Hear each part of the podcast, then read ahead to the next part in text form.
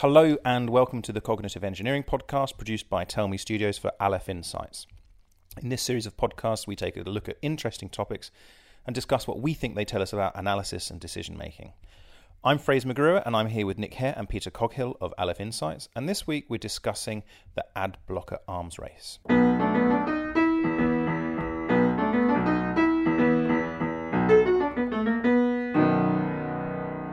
So, Peter, can you start us off just by telling us, first of all, what is ad blocking? So ad blockers are bits of software you can install on your computer, usually embedded inside your browser, for the benefit of you as a as a content consumer. They're there to block certain pieces of content in your in the web pages you're viewing, which you which are generally ad related and not often relevant to the content that you're that you're browsing. And the other way to sort of put it as well is that I mean, when we surf the internet, we are served ads all the time, and this is software that blocks you seeing those ads. Okay, um, and so why is this particularly relevant at the moment? So it's it's, it's topical uh, because Apple have in their recent updates to iOS and Safari on uh, Apple iDevices have allowed for the first time ad blockers to be installed as uh, by third parties. So they now um, uh, the, the, this is this has met uh, so the the seven hundred odd million users of iPhones and iPads now can install ad blockers, which has caused um, uh, it caused controversy amongst um, the people who generate these ads and who who generate revenue from these ads. They they are worried that this will that this will affect their their their sources of revenue. Okay, so I mean, I know we are talking the the sources of revenue for this are, are vast. So hence some some some lots of um, vested interests in this. So give us some background into what has now become an arms race. Can you just talk us through the developments with ads and ad blocking, counter ad blocking, etc., etc. Can you talk us through that? Sure. I, th- I, think it probably helps to explain how they work. Mm-hmm. So, now, so your browser, your internet browser, is designed to display content. It takes it takes code which marks up text and describes images, their size, their location, and how they are displayed on on on your screen. Um, that, that, that, that code is generally called HTML, and the way that it's laid out is is CSS. Um, I forget what that acronym actually means, but the the the it, it, it, it displays the content. It's agnostic as to what content it displays. Mm-hmm. It just displays whatever you point it at. So, um, if you point it at a website that has ads embedded in it, it they will display. Mm-hmm. Now, it doesn't know what is relevant content, what isn't relevant content, but if you install an ad blocker, it looks for certain patterns that are common. Um, often ads are made with a particular template and reused in many different places, mm-hmm. or ads are served by another computer that's not the same computer that you're browsing to, that mm-hmm. it's pointed to and it's pulled from a different location. Mm-hmm. Ad blockers look for these patterns and selectively load bits of content um, based on whether or not it's on a or not on a blacklist. Mm-hmm. So there are there are um, consumer generated lists um, of content that is generally perceived as not content as ads, and those that your, your ad blocker looks up on these lists if if a piece of content is one of those, and then if it is, it it blocks it. Got it. So so let's sort of summarize. So first of all, publishers um, want to serve us ads, so we buy stuff, um, and they get revenue from that. Um, people don't like being served ads quite a lot, so they can block it. Um, and so they install um, ad blocking software. Um, and then what can ha- what what have the publishers done to counter that? So it, so it's it's it's relatively easy then to detect whether or not parts of your pages are being loaded, and if and if they're not, you can prevent the whole page being loaded until the the consumer disables their ad blocker for that site, and then it will serve the page as normal. So you as a you as a publisher can guarantee that the ads that you want to be seen are being seen. Um, then to the, the, the, there's a next another scale of escalation where the ad blocker can then just block the piece of code that looks to see if the page is being loaded as intended, uh, and so uh, and it continues. So there's all there's this sort of there's this conflict between people who want you to see ads and the people who don't want to see ads. Yeah. Now, I think this is technically quite interesting, but what's more interesting is this hints at a big elephant in the room with the way that revenue is generated on the internet. Okay. Uh, there's a, there's a disconnect between the way people want to generate revenue because ads are quite easy to serve and they, they, they generate lots of revenue, and people who don't want to see ads but possibly under different circumstances would be happy to support the content in a different model. Mm-hmm.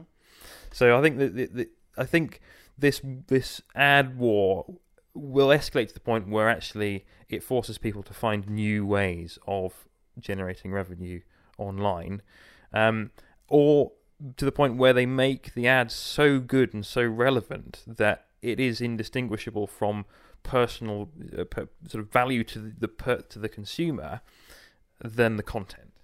Mm-hmm.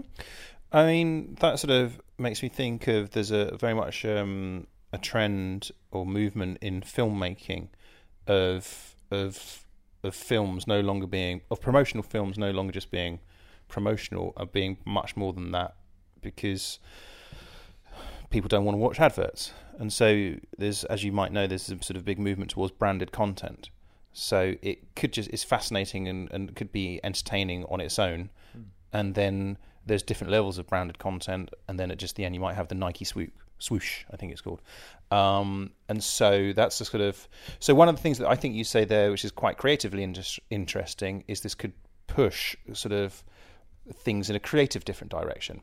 But I think we're more talking about the technical side of things.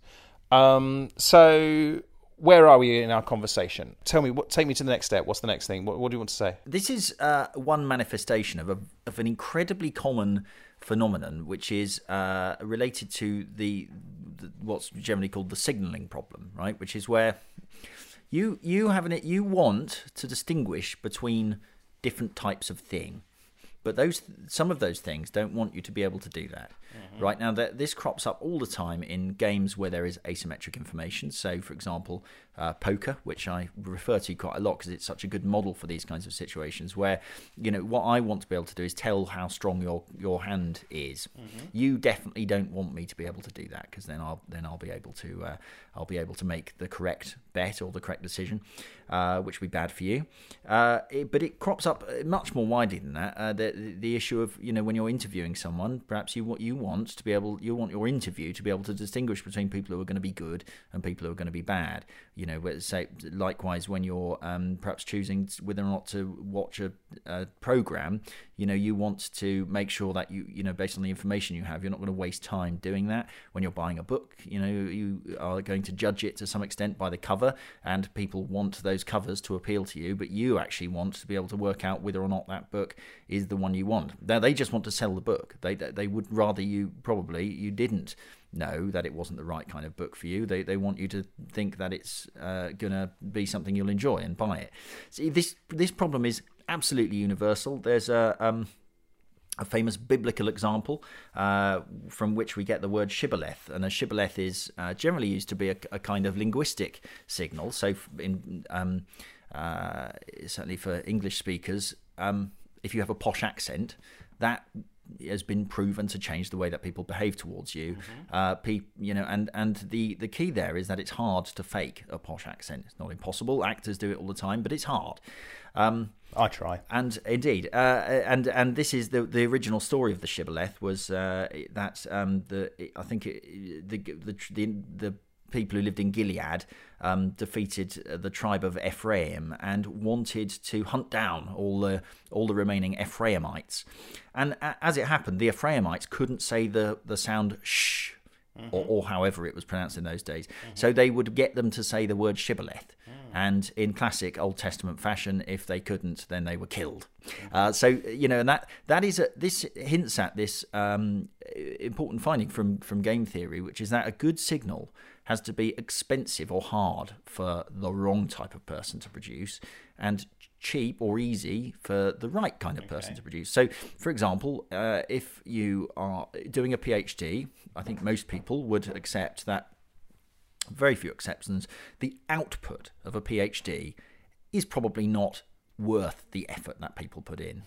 But PhDs are paid considerably more than people without PhDs, and the um, the explanation for that is that actually a stupid or lazy person simply will not be able to do a PhD. They'll drop it. And whereas a whereas a, a, dedicated or intelligent person will find it easier to do a PhD. So a PhD is not in itself. Uh, it doesn't make you better, but what it does is weed out the people who are. Yeah, exactly. So and and you know, signaling is uh, something. Actually, there's um, uh, uh, a professor called Robin Hanson who is um, you know makes a very good case that signaling is fundamental to human nature that we have evolved essentially to be perpetually signaling and you know you can see that in the way that um, you know, if you look at the evolution of uh, women's clothes and makeup, is is designed to uh, sort of enhance the features that men are trying to detect, uh, which are generally sort of health and youth and fecundity and so on. And of course, men have an incentive to try and filter that out, to try and see through that stuff.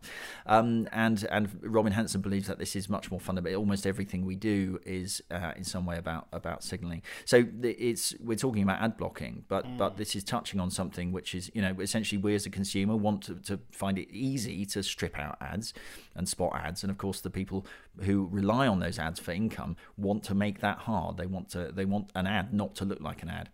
But is it definitely the case that we want to? St- is it in our interest to strip out those ads because those ads could be really good for us, right? Is that and maybe it's a question that this is a, a refining process where if it's a good advert, it should be served to you because you know we want to buy the right stuff. Yeah, and so maybe it's, it's, forcing us down that as well. And si- signaling emerges where there is a conflict of interest. Yeah. Right? So it emerges when we, when uh, you know usually, usually what the situation is that the good types of people want to be found. And, and the seekers want to find the good types, and the bad type of people want to pretend to be good types, it, very generally. But you know, if what if there are no bad types? What if we can get rid of bad types? And and I think Peter touched on that. I'd be interested to hear what he says about whether or not you know this is going to push adverts towards being actually to adverts to, towards being content. Well, at the, at the moment, they're they're trying, trying to find technocratic ways of getting around the ad blockers. Uh, they're still in this sort of slightly petty looking war. Um, but the way that blockers work is um, generally that this this this common list that's in the middle that your ad blocker refers to is built from the opinions of loads of other people. So, uh, loads of other people with ad blockers will say, "Ah, this this page had an ad." and that will add that to the list. And so to other other people, it won't display that. Much in the same way that antivirus works, it it relies on the crowd to detect anomalies, and then that focuses the attention of people finding the finding the malicious code. Anyway, so the what you so you could imagine uh, you could use this this infrastructure to collectively score the value or the quality of ads relevant to the relative to the content. So if lots of people say, "Oh, this is an ad and it's totally irrelevant, don't want to see it ever again," it won't be shown. Or if people like you, because you're that you can you could you could you could filter for people who are similar to you or have similar tastes. Mm-hmm. Say this ad is good and it's relevant to the content. I don't mind seeing this. Then other people will see it. So mm-hmm. this you get direct feedback about the quality of your ads, and you can and you can seek to make them better. And I and I and I and I I'm I'm, I'm optimistic, and I think it will generally push the quality up. Um, because I, I, I, as an advertiser, I, it's in my best interest to make good ads that are relevant to my to the, to the consumer as much as it is to for me to serve my customer, because those consumers are likely to include my customers. Mm-hmm. So I want to make good content as much as any creative uh, producer. So this is a kind of, uh, you know, where I know we've we, we've we've referred to it as an arms race, um, and it's not really, but it's this principle of technology, or there can be some progressive outcomes as a result of conflict, because in this case we're saying. Um, I guess there are technological gains, but also gains in terms of quality of content that come about because of this I don't know if it's correct to call it evolutionary competitive process or yeah I don't know am I, am I, am I onto something there yeah I, well actually that inspired me uh, it inspired a thought which was actually pushing this one step further which is that there is you know in, in, it's not about generating good adverts right? I mean ultimately because that's still sort of deceptive. If you produce a really good advert for a, for a crap product, mm. um, that is still a form of deception, right? So you're effectively you're ma- making you're making better signals, uh, but not necessarily better products. But uh, but the the internet offers the prospect of uh, actually just you know a quicker feedback between the quality of a product and and demand for that product. So really, uh, you, you know, essentially making making people produce better things, and then and then the the adverts will sort of be better because the thing they're talking about is fundamentally Yeah, better. yeah, yeah, yeah. Um, okay, I'm, I'm close to wanting to wrap up there. In fact, no, I do want to wrap up. Before I do, anything to say, Peter? No? Nick? Okay, I just want to say two things, which is um, I'd never heard of this shibboleth thing, which I'm ashamed to say, given that I studied theology, I feel I should have heard of that. However, um, it's almost exactly the same as something happened in Poland um, in I'm not sure when I was thinking it was like 15th, 16th century, maybe even slightly later. Where um, I mean, Poland is one of those fascinating countries where if you look at a, a map over you know over a, a, thousand years of what constitutes Poland, it's remarkable what has happened to it, what happens to it during that period. I mean, one one one side is one of the biggest states in Europe, taking in all of Ukraine and a lot of Russia. Anyway.